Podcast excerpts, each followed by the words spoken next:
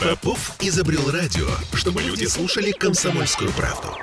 Я слушаю радио КП и тебе рекомендую. Здоровый разговор. Это Петербург, петербургская студия радио «Комсомольская правда». С вами Ольга Маркина и «Здоровый разговор». И сегодня у нас в гостях Марине Миргян, заведующая амбулаторным отделением первой наркологической службы, врач-психиатр, нарколог. Здравствуйте, Марина. Здравствуйте. Ну, актуальная тема. Давайте начнем с самого-самого простого. Итак, что такое тревожное расстройство? И как его распознать прежде всего у себя, потом уже у родственников, у друзей и так далее? А, в первую очередь хотелось бы сказать о том, что, что непосредственно такое тревога. Тревога — это ожидание будущей опасности. А, тревога тесно сопряжена с чувством страха. Но это не, нельзя путать, потому как тревога — это, как я ранее сказала, ожидание опасности, а страх — это эмоциональный ответ на реальную или воображаемую, то есть неизбежную угрозу. А так получается, что мы сейчас я, конечно, дико извиняюсь, но все находимся в той или иной степени в тревоге, потому что будущее, оно как-то очень туманно, непонятно.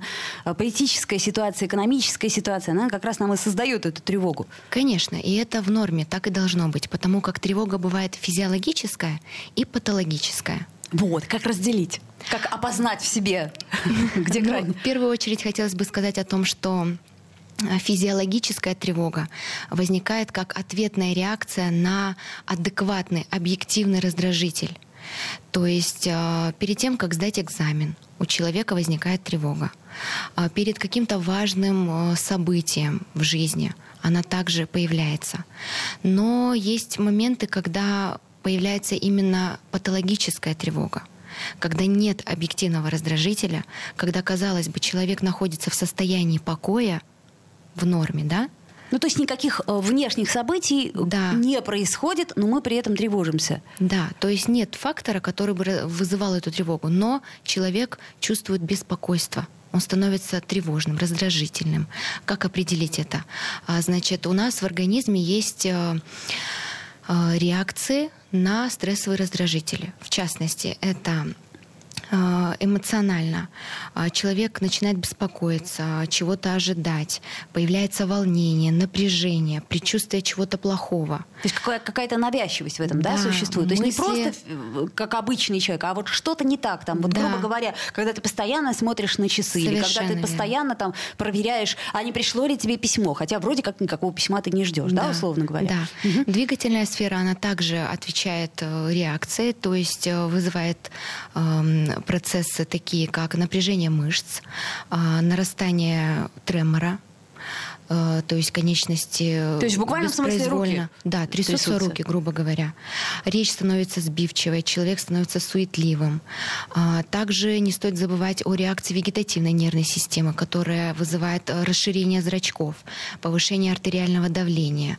А, у некоторых людей это тошнота, рвота, усиливается перистальтика кишечника, появляется метеоризм, а, частые позывы в туалет потливость, приливы жара и холода. То есть организм объективно готовится к стрессовой ситуации.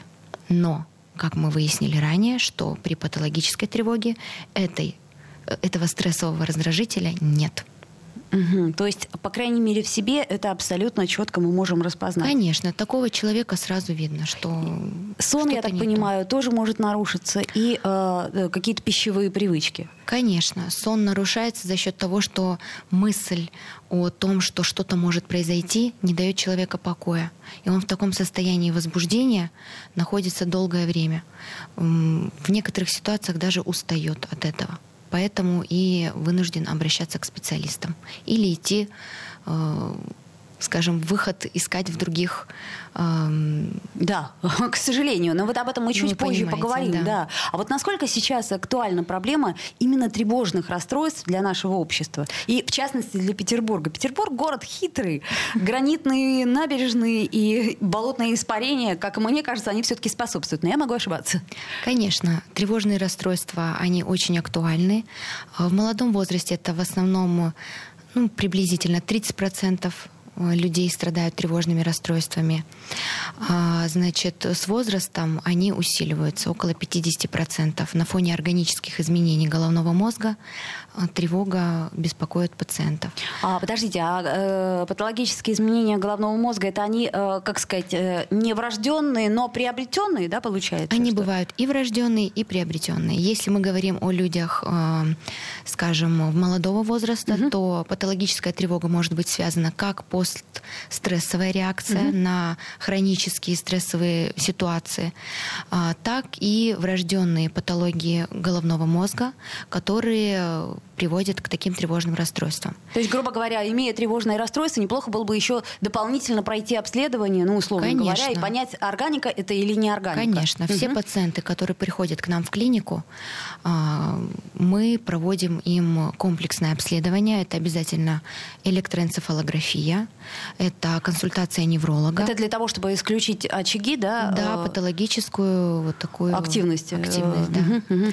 И если мы говорим о людях старшего возраста, то там уже идут в основном сосудистые изменения головного мозга на фоне атеросклеротических изменений. И они, как вы понимаете, дают о себе знать. То есть э, кровоснабжение мозга снижается, и так или иначе любой морфофункциональный, скажем, э, очаг, он вызывает э, изменения. клинические изменения, да, вот психологические такие. Угу. Понятно. По поводу Петербурга, город достаточно большой, и здесь очень много стрессовых ситуаций, ну, явлений. Хотя бы даже наша петербургская погода. Погода, да? конечно. Она влияет на процессы нейрометаболизма. То есть э, вообще мы, скажем, функционируем с помощью того, что у нас проходят э, физиологические процессы в головном мозге, в частности. Угу. И э, так как нехватка витамина D... Точно, витамина D нам не хватает. Вот в чем причина. Да, она достаточно сильно сказывается на психическом состоянии людей. Хорошо, ну а если вот мы так э, попробуем составить э, портрет, вот кто больше всего подвержен тревожным расстройствам? В первую очередь тревожно-мнительные личности. А, то есть это все-таки и от темперамента зависит, и от других факторов да. изначальных. Изначально личностная предрасположенность, она также является фактором риска возникновения тревожных расстройств. А, если мы говорим о людях э, с психопатоподобными проявлениями да, личности, угу. то они, как правило, не страдают чувством тревоги, потому как любой стимул на раздражение а, выдает у них реакцию агрессии. А, то есть получается, что чем больше человек проявляет агрессию, да, тем меньше он подвержен тревожным расстройствам. Чем ну... больше он проявляет эмоций. А, вот как. Да. Понятно. То есть Мне этих, повезло, да, к примеру. У этих людей нет э, стоп-крана, грубо говоря. Угу. Э, если тревожно-мнительный человек, он постоянно по поводу какой-то ситуации будет переживать, а как подумают люди, а что будет. То есть, понимаете, он начинает себя накручивать. Угу.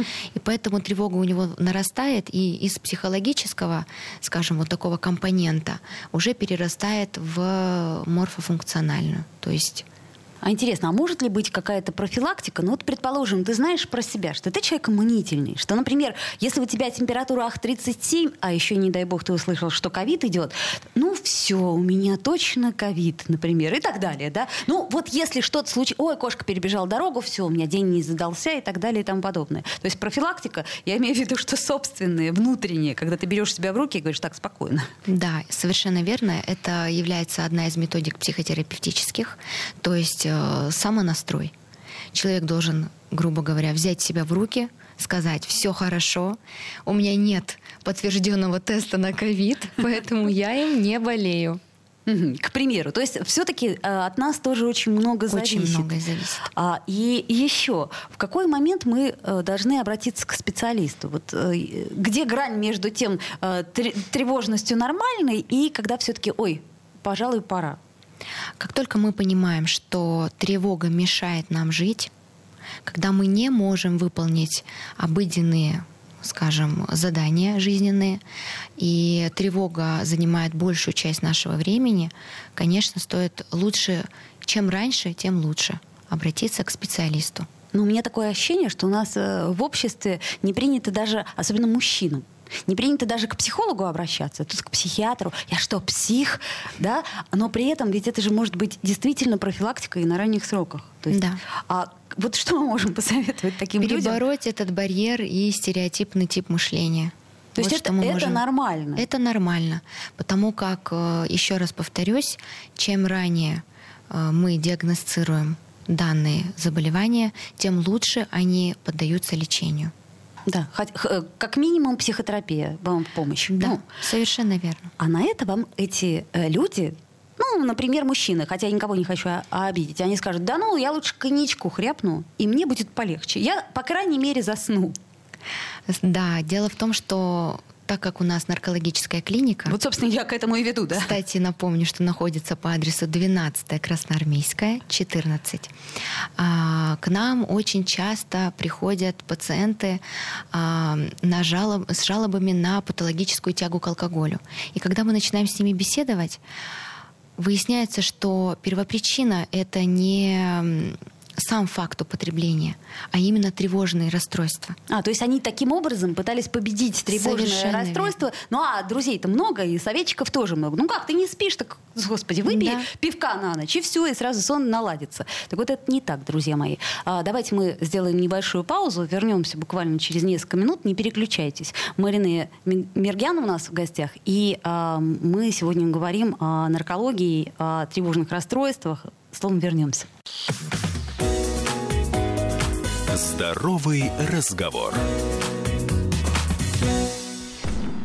Я слушаю радио КП, потому что здесь самые осведомленные эксперты. И тебе рекомендую. Здоровый разговор. Так, мы вновь возвращаемся в эфир и продолжаем наш разговор э, с заведующим амбулаторным отделением э, первой наркологической службы, врачом-психиатром Марине Мергян. Мы остановились на интересной теме, да, то есть когда а, алкоголизм – это не первопричина, а вот тоже как это определить? И опять-таки, кому-то может быть и хорошо бокал э, вина за ужином, а кому-то может быть это, э, так сказать, просто пролонгированная, но смерть.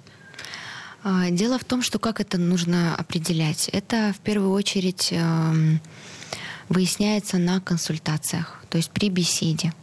Психиатрия — это наука, которая занимается лечением э, души, да, как мы говорили ранее.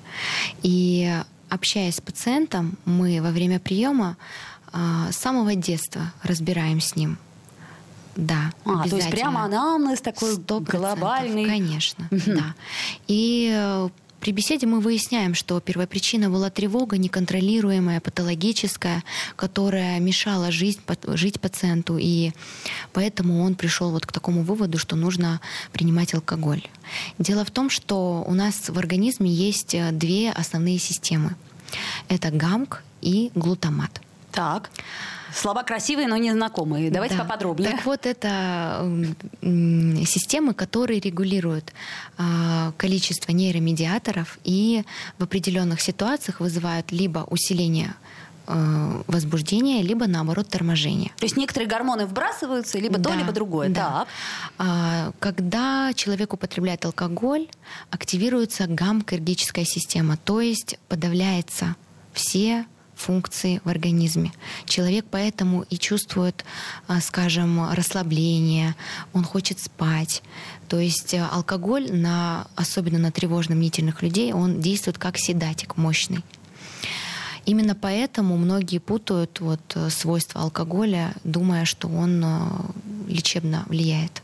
На самом деле излишнее, точнее вообще употребление алкоголя в целом, оно пагубно влияет на организм, так как в большой в большом количестве вырабатываются гормоны и нейромедиаторы, тормозящие нервную систему. И депо рано или поздно истощаются. Mm. Именно поэтому данная группа пациентов, а, как правило, на фоне употребления э, алкоголя вот в депрессивные состояния, в тревожно-депрессивные состояния. А, то есть потом тревога, она э, перерастает в депрессию? Она Может либо, быть, да? Конечно, так? либо перерастает, либо она, скажем, э, вместе с тревогой и депрессией. А обязательно ли это происходит так? То есть я имею в виду, что вот сам процесс. Э, человек использует алкоголь как седатик. И обязательно ли это приводит? Или чаще всего? 90% случаев. 90% случаев. Алкоголь однозначно при таких состояниях не лекарственный препарат.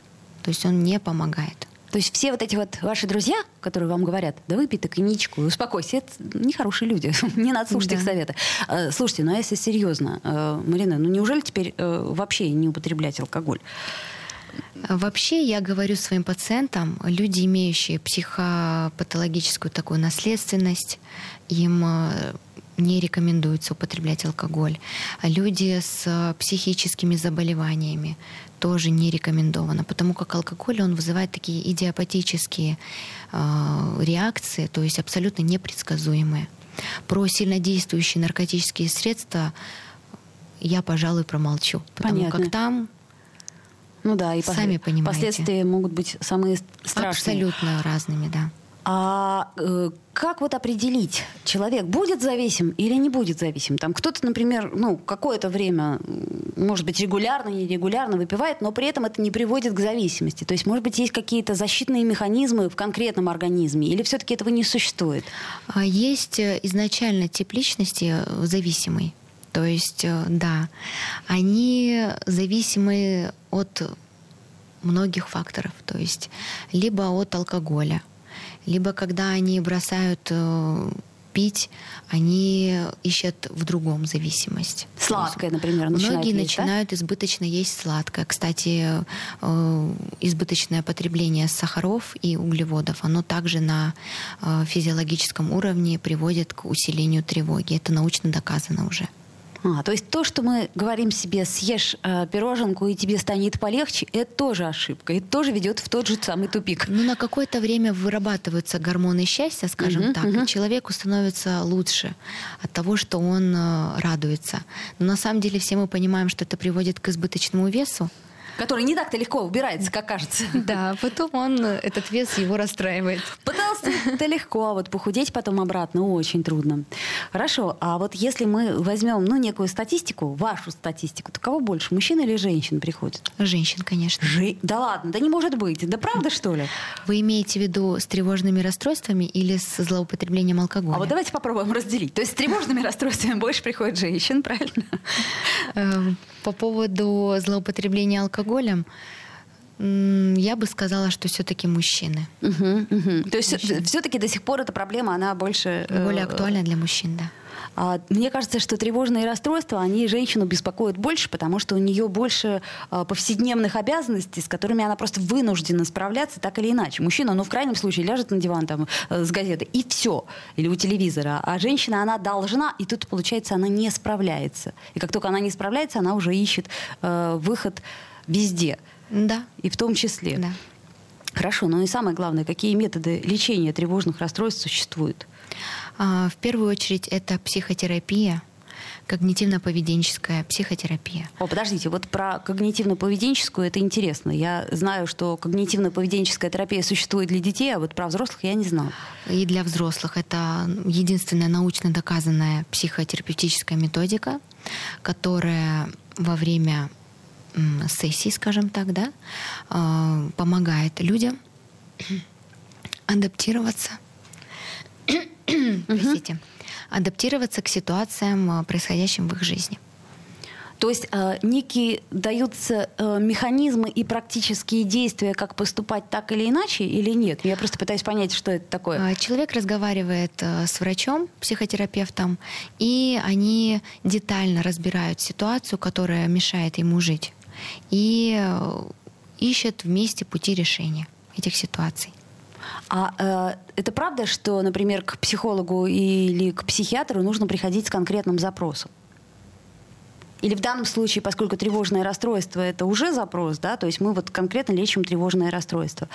А, дело в том, что тревожное расстройство может быть э, вершиной айсберга. Поэтому для того, чтобы понять, что именно человека беспокоит и что с ним не так, еще раз повторюсь, что детально нужно беседовать с ним. Именно поэтому у нас в клинике на консультацию врача-психиатра э, уделяется не менее одного часа. На первичную консультацию, да? на все а, консультации. На все консультации. Да, угу. потому как все люди разные, и для того, чтобы определиться с тактикой ведения, нужно понять, а все, все ли в порядке. И, э, как говорил один знаменитый врач, правильно собранный анамнез — это 90% успеха. Совершенно верно. А, а все-таки вот медикаментозное же лечение тоже иногда помогает? Конечно. То оно... есть это в дополнении? Да. А, есть ситуации, когда первично мы используем именно медикаментозную терапию, а только потом, как поддерживающие э, методы, это психотерапия. Угу. Если говорить о медикаментах, то первая группа а, препаратов, которая лечит тревожные расстройства, это а, антидепрессанты из группы селективных ингибиторов обратного захвата серотонина. Именно они лечат причину тревоги. Угу. Также есть группа анксиолитиков, из разряда бензодиазепиновых и не бензодиазепиновых. Ну, это ценная самый, информация для нас. Самый известный это феназепам. А, феназепам, ну, конечно, да, да спасибо. Есть э, заблуждение, что феназепам помогает от тревоги.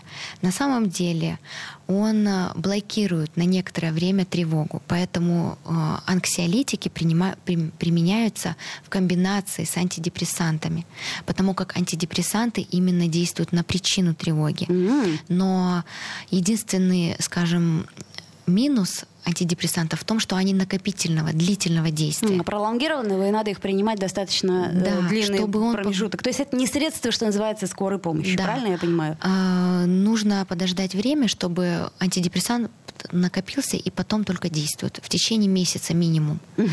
А как раз анксиолитики, вот бензодиазепинового ряда, как феназепам, угу. они работают здесь и сейчас. То есть это средство, что называется, скорой помощи. Скорой ну, помощи. В каком-то смысле даже седатик, ну, если можно так сказать. Он седатик, угу. да. Ну, и, и буквально у нас э, остается меньше минуты, но важный вопрос. Вот э, к какому врачу обращаться? К психологу или к психотерапевту? Точнее, нет, неграмотный вопрос. Психотерапевт — это врач. То есть когда надо обращаться к психологу, а когда к психотерапевту? Если вы понимаете, что вы способны справиться с тревогой, она проявляется лишь в некоторых моментах вашей жизни тогда можно обратиться к психологу. Для того, чтобы просто разобрать какие-то ситуации. Да. да. Если, например, вы понимаете, что это мешает вам жить, что вы абсолютно ничем не, не, можете заняться, не можете уснуть, и тогда уже нужно серьезно обращаться к психиатру. Потому что психиатр, я напомню, это врач. Да. Я напомню, что у нас в гостях сегодня была э, заведующая амбулаторным отделением первой наркологической службы, врач-психиатр, нарколог Марине Мергян. Спасибо большое, Марине. Спасибо. Ну и всем нам психического здоровья и отсутствия всяческих зависимостей. Здоровый разговор. Попов изобрел радио, чтобы люди слушали комсомольскую правду. Я слушаю радио КП и тебе рекомендую.